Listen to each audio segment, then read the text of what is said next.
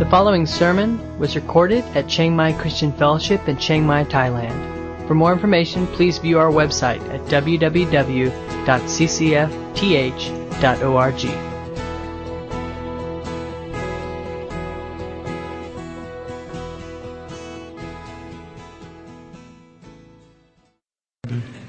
Uh, one of the huge themes in the book is, is the theme of blessing. Uh, in fact, the word bless is used 21 times, blessed is used 37 times, and blessing 18 times. So in the book of Genesis, the concept or idea of blessing, just the word actually, is used 76 times. And there's a lot of references to blessing that actually aren't uh, the exact word. So really, it's, it's, it's huge in the book of Genesis. What's interesting, out of those 76 times, 15 times are used in these two chapters, right? So blessing is a huge theme. Uh, and to just recap, and the, the author wants us, as we look at the end of the book, to reflect back to the beginning. And when you think back to Genesis chapter 1, uh, God's creating the world, and, and everything He creates is good, right? And at the end, He creates uh, man. He says in, in chapter 1, verse 26 through 28, God said, Let us make human beings in our image to be like us. They will reign over the fish in the sea and the birds in the sky, the livestock and all the wild animals, all the small animals scurrying along the ground. So God created human beings in his own image. In the image of God, he created them male and female. Then God blessed them. Okay, so at the very first instance of creation, when God made Adam and Eve, the very first thing he does after creating them is he blesses them. And in fact, when you move on to chapter 2, and he describes the, the garden and all that's going on in the Garden of Eden, it's clearly a description of God's blessing.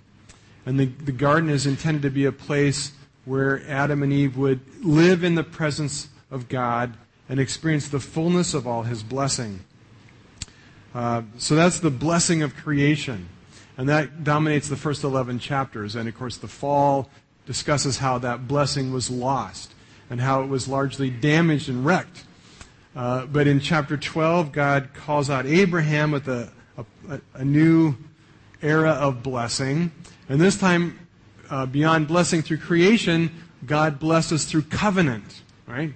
And he enters into a covenant promise with, with Abraham, and he says, Leave your native country, your relatives, and your father's family, and go to the land I will show you.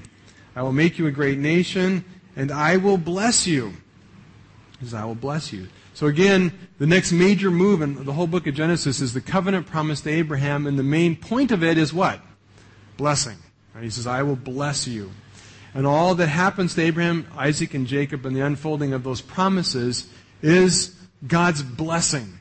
Right? And how he intends to do that. And in these last three chapters, we come to the, the setting where Jacob is on his deathbed and he's about to die. And he uh, blesses his sons. And he passes on this blessing, this promise of God uh, to, uh, to his sons. Uh, as I said, the term is used 15 times, and there really is just this avalanche of blessing. Both as Jacob recounts how God has blessed him and how God has been faithful to that promise, and how Jacob sees uh, God continuing that blessing as the nation of Israel grows. And as the 12 tribes move from 12 guys to 12 tribes. And that's a lot of what happens in these two chapters. And I would like to put forward this morning a prosperity gospel. Okay? Oh, I got so that's good. I was hoping we'd get some reaction. Um, when you look through and when you come away from these two chapters, it would be a very easy way to come away with this sense of a prosperity gospel meaning that it's God's purpose to prosper us, right? Um, and I believe that actually we should come away with that sense, right? I, I believe that Genesis lays a foundation that God's God's plan, God's design and purpose is to prosper you beyond what you can imagine. And we have to have a deep conviction and sense of God's character and nature as one who loves to bless.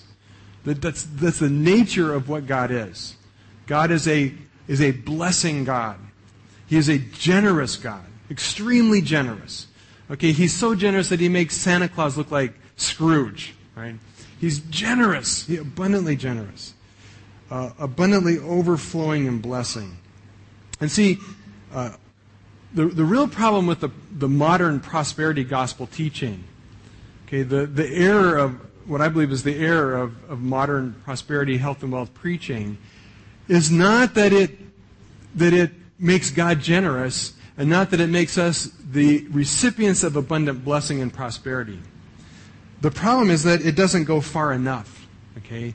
The problem is that the prosperity gospel makes too little of what God's blessing is. Right? And it, it does that by, by uh, failing to see the full nature of what it means for God to bless us. See, the problem with the prosperity gospel is that it reduces God's amazing riches and grace and kindness to materialism and consumerism. That's the problem. It's not really blessing. Okay? There's nothing, and, and, and when we see, we measure God's blessing simply in terms of how fancy our house is, and if we have the latest iPod, we have no clue what blessing is. And that's really the problem with the modern day version of prosperity gospel. Not that it overdoes God's generosity, it underdoes it. And it reduces God's blessing uh, to something very trivial and empty. And in fact, it, uh, I think, turns um, God's blessing into idolatry because we, we want the gifts and we miss the whole point of what God's blessing is. Uh, but that's not true as it's pointed as it's spelled out in Genesis and especially Genesis 48 and 49. So let's look at this question. What is the blessing of God then? Okay. Is it material? Is it not material? Is it beyond material? What, what is, what is what do the patriarchs have in mind when they think about God's blessing? And it ought to be something that we ought to be uh, all about because we, as, as his children, are recipients of his fullest blessing. Okay? Anybody here want to be blessed this morning? Okay, those of you don't want to be blessed. Uh, well, we'll fix that today. When you're done, I hope you want to be blessed. Um, so it starts off in verse 48, and uh, of course, Jacob and family have moved to Egypt. Uh, Jacob has been in Egypt now for about 17 years. His health is failing. He's, he's really on his deathbed, for real this time. He's been on his deathbed now for about 37 years. But this time, you know, it's actually looking more like the real end is near. And so it says, one day, uh, word came to Joseph, Your father is failing rapidly. So Joseph went to his father to visit him, and he took with him his two sons, Manasseh and Ephraim. When Joseph arrived, Jacob was told, Your son Joseph has come to see you. So Jacob gathered his strength and sat up in bed. And Jacob said to Joseph, God Almighty appeared to me at Luz in the land of Canaan and blessed me. Okay, there's the word. Um, he said to me, I will make you fruitful I will multiply your descendants. I will make you a multitude of nations, and I will give this land of Canaan to your descendants after you as an everlasting possession. Now I am claiming as my own sons these two boys of yours, Ephraim and Manasseh, who were born here in the land of Egypt before I arrived. They will be my sons, but uh, just as Reuben and Simeon are. But any children born to you in the future will be your own and they will inherit land within the territories of their brothers, Ephraim and Manasseh. Uh, so it's a deathbed scene. Joseph comes to visit uh, from his palace. Uh, Jacob receives him, and I love this picture. He's, he's on his deathbed. But he's not feeling well. His, uh, his sight is failing. But it says that he pulls himself together. He musters up his energy. And the reason he musters up his energy is that Jacob is longing to bless his sons. And if we look back over Jacob's career, Jacob's life has been all about the blessing. In fact, when he was a young man, uh, he, connived, he connived and schemed and plotted to steal the blessing. Okay, the blessing was maybe a bit too important to him. Uh, rightly important, just the wrong w- means of achieving it. Right? Steals the blessing, lies to his father. Uh, he's a guy who's been all about getting the blessing, getting the promise. And now he's on his deathbed, just as his father Isaac was. And it's his turn to dispense the blessing. And he's excited about it. Okay, this is something that means a great deal to him. So he musters himself up and he is excited to, to send forth God's blessing of what he has received. And he casts it or he frames it in light of, of what he has received. Uh, one of the things that's significant about blessing is that you cannot bless, pass on to others what you have not yourself received. One of the reasons you ought to be desirous, eager for God's blessing is you can't give to somebody else what you don't have. The more you are blessed by God, the more equipped and suited you are to be a blessing to the world around you. And that's what God promised Abraham. He said, I will bless you, and you will be a blessing to the nations of the world. Right? So it's important that we are fully blessed so that we can bless others. And that's where Jacob is. And he starts there. He says, I've been blessed by God, and he's made these promises and he's fulfilling them. And it is that blessing that I now pass on to you, my sons. Uh, and he really speaks of the first character or nature of blessing being the blessing of fruitful abundance. Right? He says, God has blessed me. He promised me He would make me fruitful and multiply. Uh, what, what is God's blessing in our life? First thing, and, and probably most significantly, God's blessing is His is a fruitful life. Right? You measure fruit, uh, measure blessing in your own life by measuring the degree to which your life is fruitful. Well, what does that mean? Well, in, in Genesis, it's meant a couple things. Uh, he says to me, I will make you fruitful. I will multiply your descendants. I will make you a multitude of nations, and I will give you this land of Canaan uh, for your descendants as an everlasting home. Right? Um, first of all, it, it's cast in, in Genesis in terms of offspring, abundant crops, cattle, possessions, and land. Right?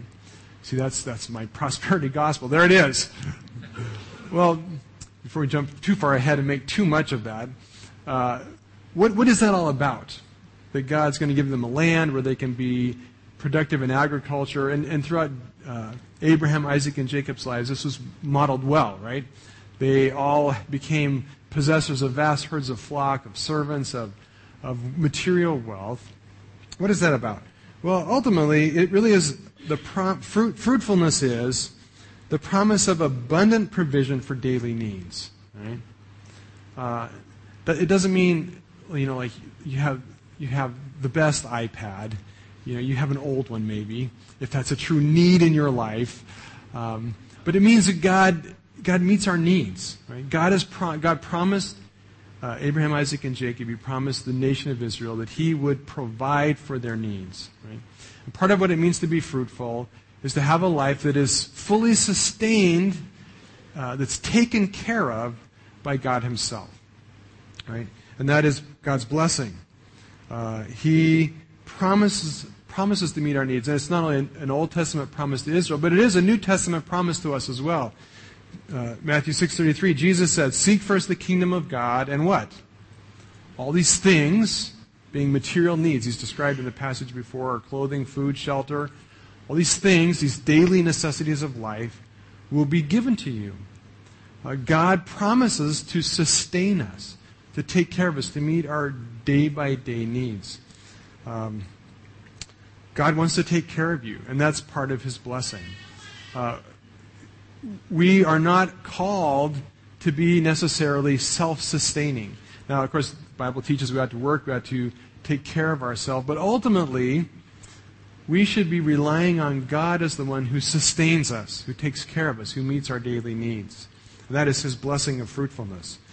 Um, I'm sure many of you have, I hope, many of you have, all of you have experiences of God God's faithful and often miraculous provision in your life. Anybody have experiences like that? Where God is just taking care when, when you did not expect it. This I had I had that gift this past week. Um, I went to had to go to immigration, my favorite place in the whole world. Get in line for all morning uh, to get a reentry permit, and I needed for Denise and I both, so we needed two thousand baht. Well, I didn't have any money, no money in the bank, completely zeroed out, you know. So I go, what am I going to do? I need two thousand baht not a huge amount, but you know, it's it's just too much to worry about like robbing the bank. And you don't rob the bank for two thousand baht. It's too much effort. So, so anyway, the the morning of going down there, I get this email from the states that said uh, my credit card had put $109 in my bank account because of some I don't know. I didn't even understand it. For some reason, they just did. I didn't ask questions. I just took the money. right? God provided. Now you provided for the reentry permit and lunch. It's perfect. Right? Uh, God wants to take care of us, and that's part of what it means to be fruitful. But beyond that, it also has a sense, he says, you know, he thinks about multiplying descendants, uh, making you multitude of nations. Uh, there's a sense of multiplying. And fruitfulness is also a life that produces something in, in, in multiplication terms, right? A life that is abundantly significant or successful. Uh, in his day, in their day, it meant possessing the land and becoming successful inhabitants of the land. Uh, for us, it goes really beyond that, and uh, but the principles are the same. For us, life to be fruitful, to be blessed with fruitfulness, means that we are multiplying ourselves. It means that we are producing spiritual offspring. It means that we are seeing fruit of our ministry, fruit of our walk with Christ in terms of godly character formed within us, the fruit of the Spirit, and in terms of spiritual uh, produce through our life. That somehow we're making an eternal impact in the lives of other people. Uh, whether through evangelism, through discipleship, through mentoring, uh, through teaching, through encouraging, through equipping others, we are multiplying the blessing of God in our life in many other people. And that's what ministry is. And God calls every person to this. In fact, uh, again, Jesus' words in John 15, 16, he says, You did not choose me, but I chose you, and I appointed you to go and produce lasting fruit. It's the calling of every single believer, every single child of God, to, to have spiritual fruit, to have a life that bears spiritual fruit. He says, That's why I chose you. I appointed you. I sent you out to bear fruit in your life, whatever that looks like uh, for, for God's calling on your life. Um, and it's interesting when you look at John 15, it's the whole passage of, of Jesus and the vine and the branches. Uh, the, the passage starts out with Jesus making this great declaration uh, You are the vine, I, um, you're the vine, I am the vine, you are the branches. Uh, he who abides in me will bear much fruit. Uh, what I love about that passage is that it, con- it connects these two thoughts. When we are abiding in Christ, when we are deeply connected to Jesus, He becomes what? Well, He becomes the sustainer of our life. That's what the picture of the vine is. The vine brings up the nutrients and food, and the, it sustains life for the branch. So He provides and supplies all that we need to live. And as He does that, as we abide in Him and He takes care of our needs emotionally, physically, spiritually, uh, socially, at every level, as He becomes the supply and sustainer of that, what happens in our life? Well, we become fruitful. We bear fruit. We produce something out of our life. And not just one tiny little grape, uh, f- abundantly fruitful, multiplying ourselves over. Right? Um, so, so an incredibly blessed life is, is, a life that bears fruit. Right? And here, here's, here's the amazing thing. Uh, you know, the world is convinced that it will find significance and meaning and purpose through consumerism and materialism. Again, that's the flaw, the error of the prosperity gospel is they think we're going to find happiness and joy when we have the fancy new car and uh, you know we got the fancy jet airplane and instead of you know instead of going to India and staying in a little rundown place and doing ministry, we're going to stay in Dubai and fly back and forth to India and have crusades. I won't name the person that did that, but true story. Uh, okay, there's a sense that if I have all that stuff, it's going to make me happy. But it won't. Things can never give you meaning or significance. Right? A fancy house, a fancy car, fancy clothes, the latest toys and gadgets, okay, can never give you a sense of significance and purpose and meaning. The only thing that gives us a sense of significance, purpose, and meaning is what? a fruitful life, right? When we have a life that's making an impact in eternity, that's significant. If you, through your life, somehow bring a person to Christ or turn a person away from sin or encourage a person in their faith, and their, the path and course of their life changes for eternity, your life just got really significant, right? Really significant. And you became uh, a a person of worth, of, of importance in God's eternal thread of history. Right? That's pretty significant. Right? Pretty significant. And who knows how that will multiply itself? Who knows the person that you touch, how their life may touch somebody else's life and somebody else's life, and three generations from now, maybe 200 years from now, some great evangelist, somebody who has a significant work, uh, is the fruit of your small, faithful efforts of raising your children in Christ and being faithful to what God calls you to. Uh, that is a blessing. Uh, and I pray that all of us experience the, the blessing of a fruitful life. Uh, Jacob goes on from there and he, um, he says to, to Joseph, These sons of yours are now mine. okay? And uh, in the next section, he adopts Ephraim and Manasseh as his sons. He said, um, uh, Jacob says, Bring them near. And as he does, uh, because he was blind because of old age, Joseph brings the boys close. And uh, Joseph moved the boys who were at their grandfather's knees. He bowed with his face to the ground. Then he positioned the two boys in front of Jacob. With his right hand, he directed Ephraim towards Jacob's left, and with his left, he put Manasseh's right hand. So Joseph is trying to do some, some uh, choreography here. And he sets his sons up because Joseph knows what's coming. Okay, this is kind of a, an expectation. He knows that Jacob is going to bless and, and adopt his sons. And so he arranges his sons so that the oldest will be on Jacob's right and the youngest will be on his left, because that's significant, right?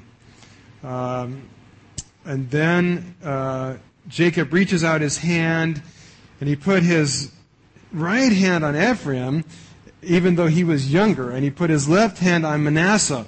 Right? So he crosses his hands. Right? And it says, and he, and, and he blessed Joseph. Uh, he blessed Ephraim and Manasseh. Through that, he blesses Joseph. He says, May the God before, before whom my grandfather Abraham, my father Isaac walked, the God who has been my shepherd all my life to this very day, the angel who has redeemed me from all harm, may he bless these boys. May they preserve my name and the names of Abraham and Isaac. May their descendants multiply greatly throughout the earth uh, Joseph kind of has a panic attack, gets upset, screams at his father. Uh, but the point of all this is that J- uh, Jacob adopts Ephraim and Manasseh as sons. Uh, what is that all about? Why is that important?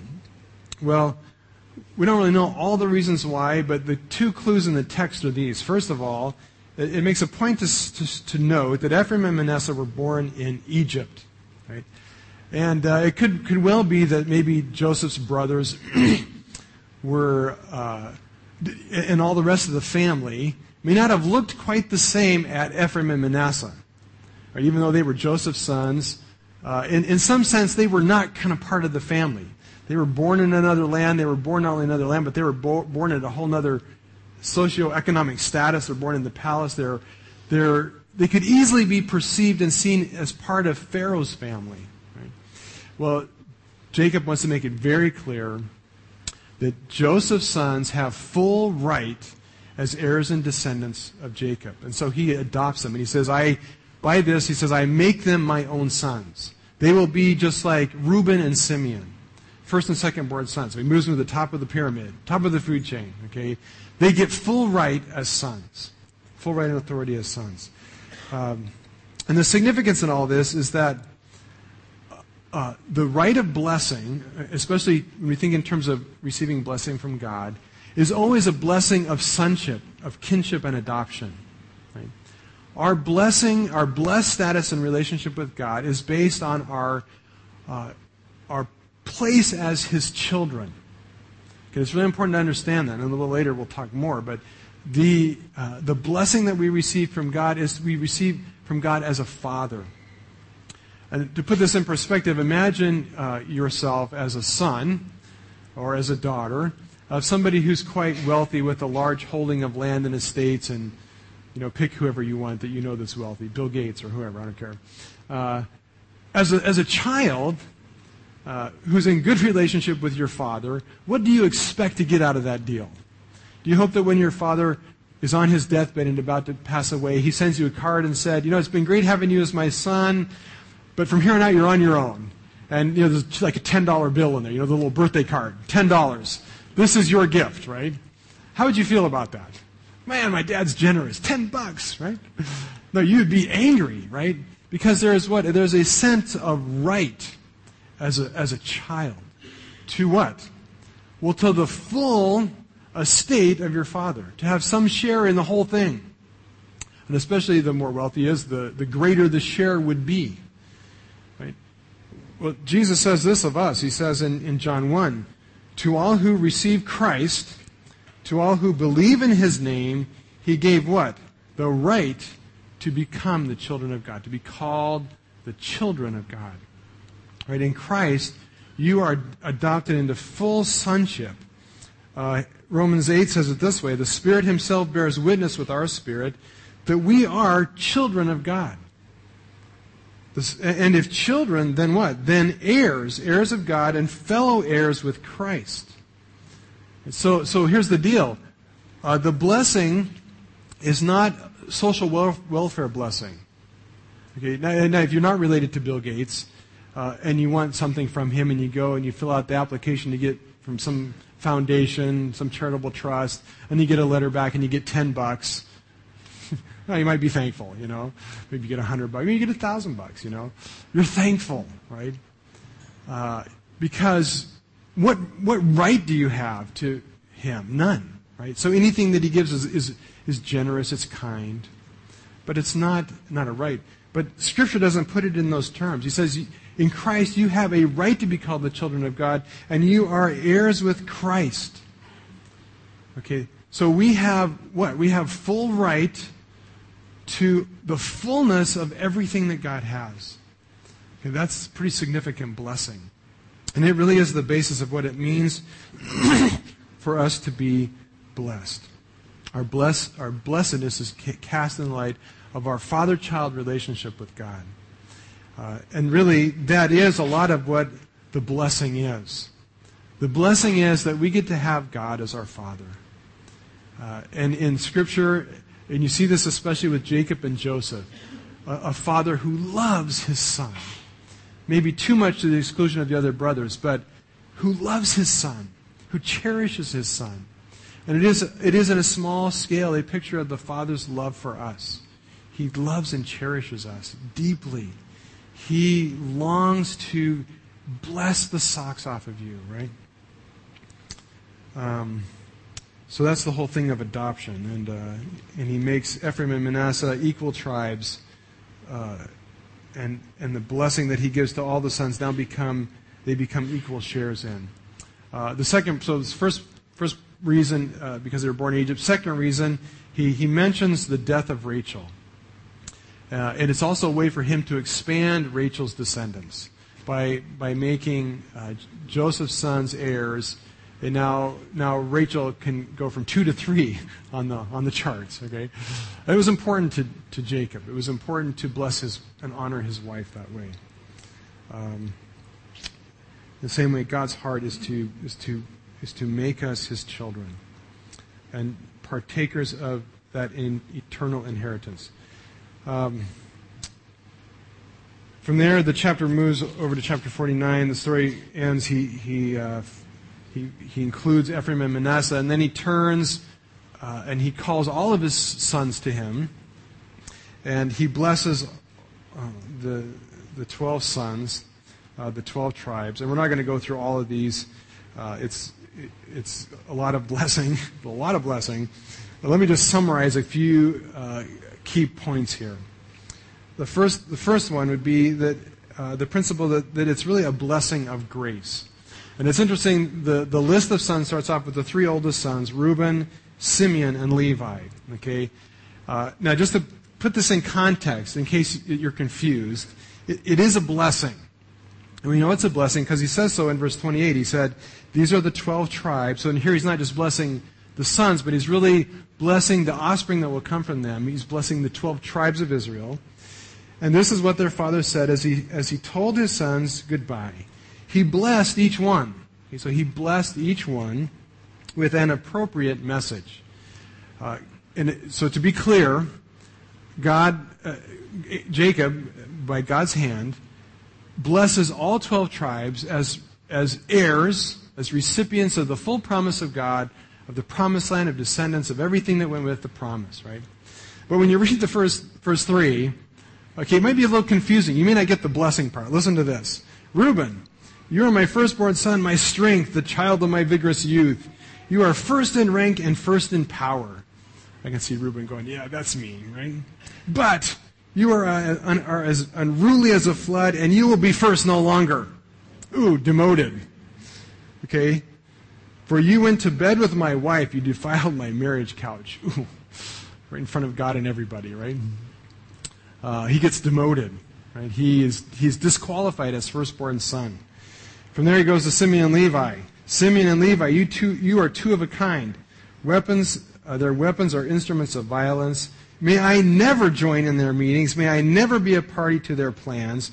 For in their anger they murdered men and they crippled oxen just for sport. A curse on their anger, for it is fierce, and a curse on their wrath, for it is cruel. I will scatter them among the descendants of Jacob. I will disperse them throughout Israel. Okay, now if you're one of those three guys, you're going, this isn't sounding a lot like blessing, right? Um, uh, and Jacob remembered their their horrible sin. And what's significant about these 12 blessings as, as, as, Jacob goes through, a lot of it has to do with the character and nature of the, of the sons as they were, uh, but it also gets projected upon the future. And, and it's all, it all comes out. And it really depicts what the 12 tribes will experience between the entry into Canaan and the Davidic kingdom. And uh, we won't have time to go through how it's all fulfilled, but it is fulfilled perfectly. And indeed, Simeon never had a possession of land. Indeed, Reuben became a very insignificant tribe and eventually was absorbed by the other tribes. Levi became, uh, of course, the Levites, the, the priesthood, uh, never became possessors of the land. Uh, but here's the deal they were still in, okay? They were in, they were in with not the greatest record, okay? They were in with not a lot of glory. They were in with nobody really going, Yay, Reuben, thanks for being our stellar older brother, right? But they were still recipients of the promise, right? When you get down through the list, uh, you know, they all were guilty of sell, selling Joseph into slavery. They all were sinful guys, right?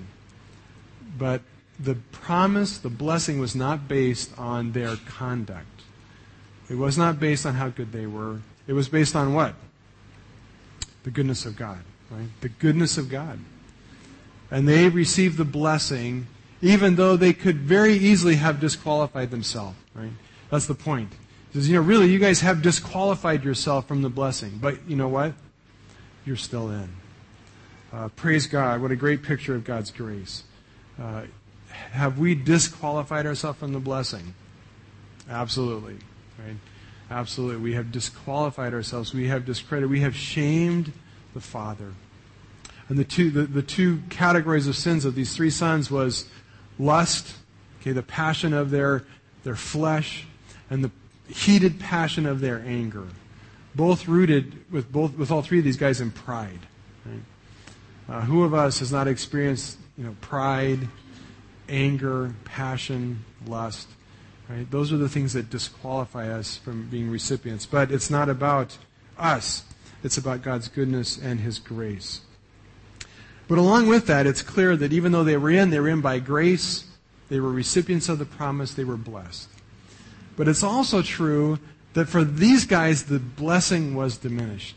Right? Uh, and, in this whole passage, the one kind of negative note in it is this God, by His grace, wants to bless you. But the truth is, you can diminish the effectiveness of God's blessing in your life through sin, right? Through walking uh, away from God's truth and His instructions.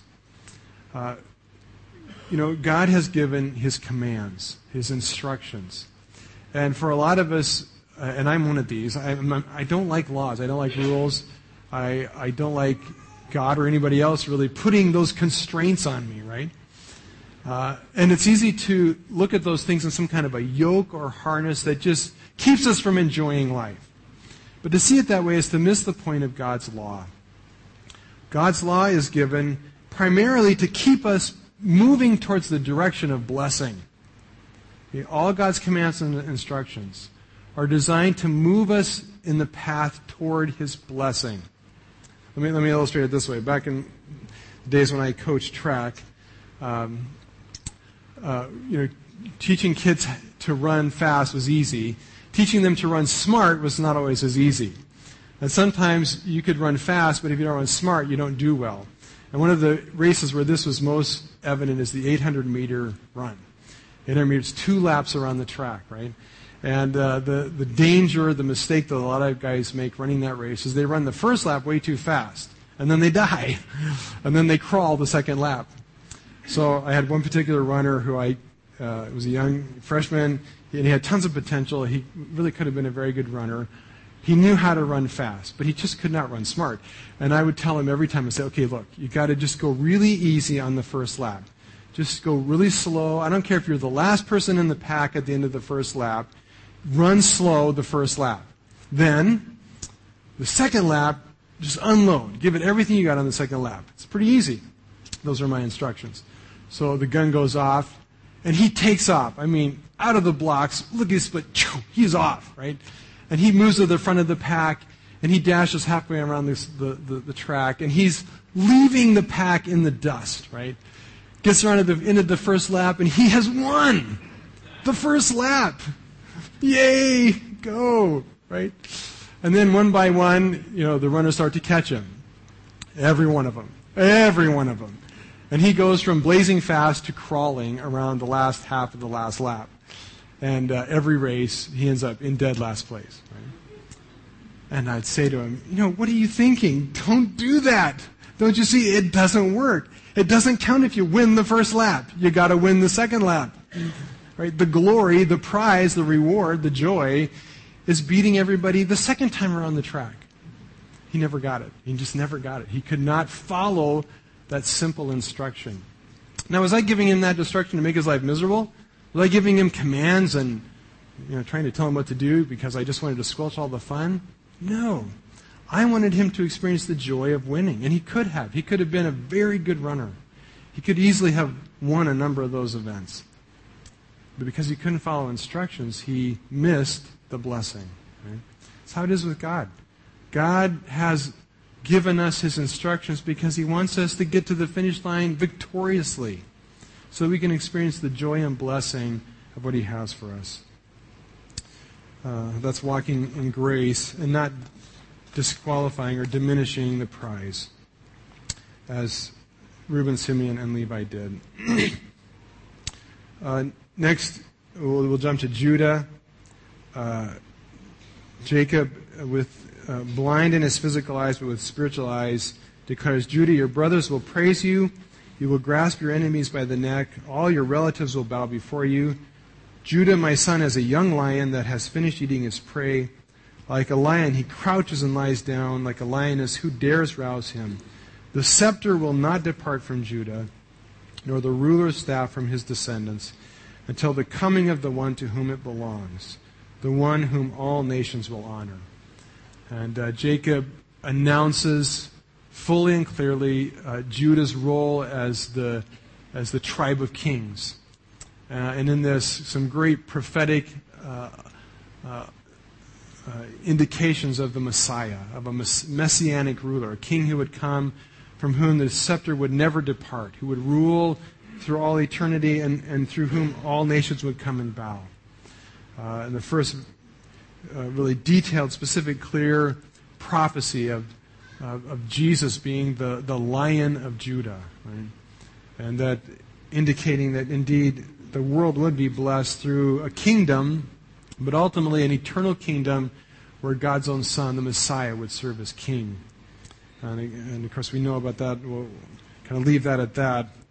Um, he goes on and he blesses the, the lesser brothers, don't get a lot of li- uh, attention, lines here and there. We won't go into all of them. But, but let me just highlight one thing real quick. Verse 18. Okay, he blesses Zebulun, he blesses Issachar, he blesses uh, Dan, uh, he talks about where they'll live. And by the way, if you, if you want, there's some great information on how the, these prophecies uh, explain where they would live in the promised land. Gives clues and hints into what kind of tribes they would be. Uh, but in the midst of all that, he says, he cries out in verse 18, I trust in you for salvation, Lord. Seems kind of random. Blessing this son, blessing this son. All of a sudden he goes, God, I trust in you for salvation. What is that about? Well, as you look through these sons, and he goes on from there, Asher and Naphtali, uh, it's clear that life is not going to, God's going to send them to the promised land. He's going to give them that land. But it's not going to be easy. There are going to be enemies. There's going to be opposition. There, there are going to be defeats, right? And I think in, in Jacob's mind, he all of a sudden sees the future. And he sees the reality clearly of what it's going to be for them to be in the promised land. And it's not going to be all a picnic, right? It's not going to be all a bed of roses, easy, smooth sailing. It's definitely not going to be a prosperity gospel where they're all driving fancy cars and fancy houses and, you know, and it's easy. He sees opposition. He sees nations crushing him, trying to overrun them. He says, God, you must save us, right? You must save us. God, be our salvation. Um, he said it again in, in chapter 48, verse 16. He says, The angel who has redeemed me from all harm, may he bless these boys. Uh, Jacob understood that blessing ultimately is a matter of God's salvation in our life. We need saving. And indeed, what, what blessing could compare to God's salvation? Last one is this. Let me cover real briefly the blessing of God's shepherding presence. Uh, he finally ends with the, the blessing of Joseph. Uh, he described it as a wild donkey. Uh, he says, Archers attacked him savagely. They shot at and harassed him, but his bow remained tight. His arms were strengthened. And his arms were strengthened by the hands of the mighty one of Jacob, by the shepherd, the rock of Israel. May God your Father bless you and help you. May the Almighty bless you.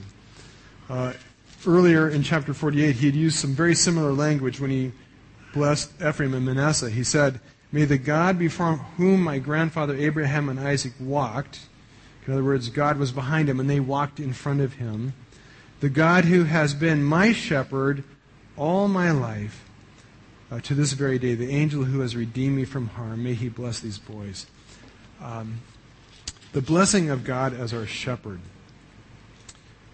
Um, you know, Psalm, uh, Psalm 23, great, great psalm. The Lord is my shepherd. Uh, the blessing of experiencing God walking with us, guiding us. Uh, and we could talk a lot about that. I'll just say just leave it at that. His blessing as a shepherd, right? His blessing as a shepherd, guiding and leading us. Um, he, he ends with this cascade of blessing words on Joseph. May, may the God of your father help you May the Almighty bless you with blessings of the heavens above, blessings of the watery depths below, blessings of the breast and womb. May the blessings of your father surpass the blessings of the ancient mountains. In other words, he says, May, may Joseph, may you be even more blessed than I was, as I was blessed even more than my fathers before me. Uh, reaching to the heights of the eternal hills. May these blessings rest on the head of Joseph, who is prince among his brothers. Just this cascade of blessing words, right? Um, do you want to be blessed? You know, I want to ask to raise your hand this time, but do you want to know God's blessing? It, it, and let me ask you another way. Is God's blessing something that's optional in the life of a believer? Is it something that's just kind of a, a nicety that, well, you know, if we could get blessed a bit more, it'd be, it'd be nice? Or is it essential to what it means to live the life of faith? I believe it's essential to what it means to live the life of faith.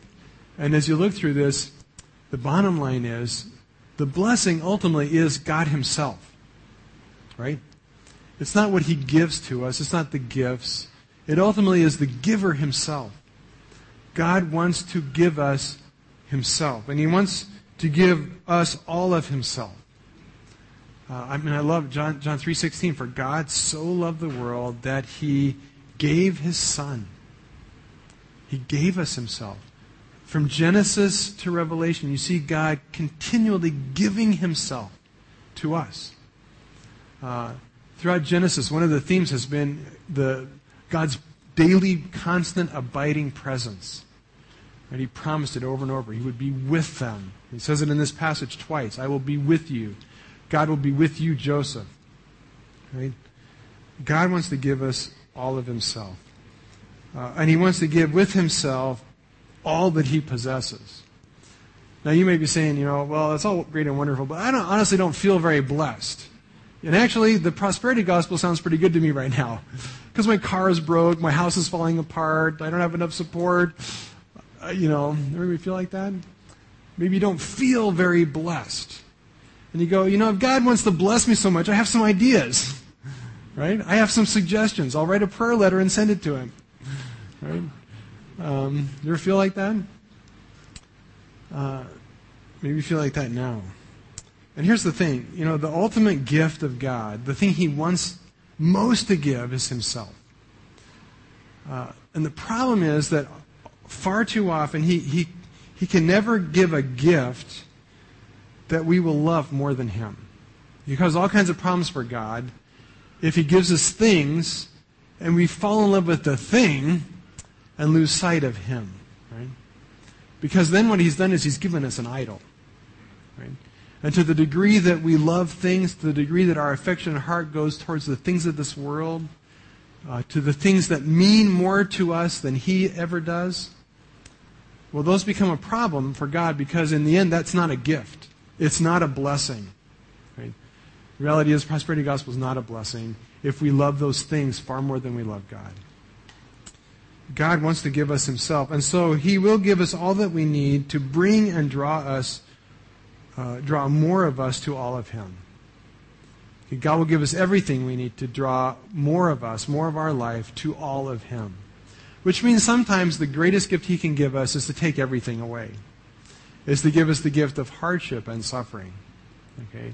Because we're stubborn and bullheaded, and oftentimes we so love the things of this world, we so believe the lies of Satan, we so let our lust and anger and pride dominate our life that we become consumed with material things and we don't really long for and seek and desire God's presence. It is no place to be kreng jai, okay?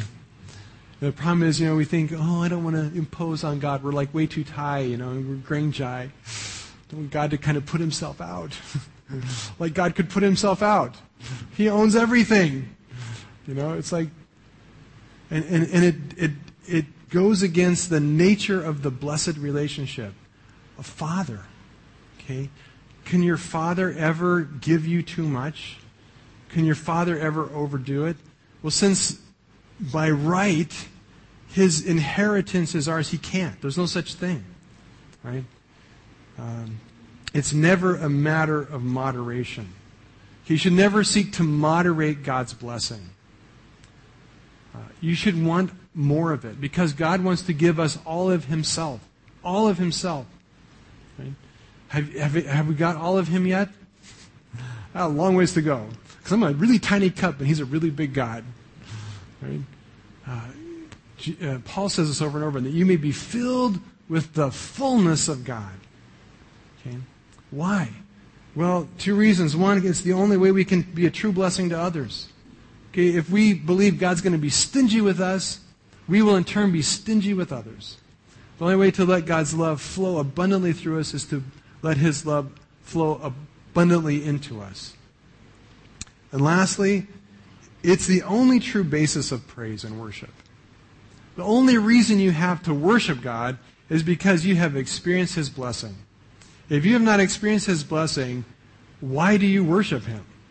Okay, it becomes kind of an empty, hollow exercise in doing something you're supposed to do. But when you have been blessed abundantly, worship becomes a, uh, a compelling act that we must do, right? Our worship, I believe our worship will be, our true worship will be in proportion to the blessing. Those who worship much are blessed much, right?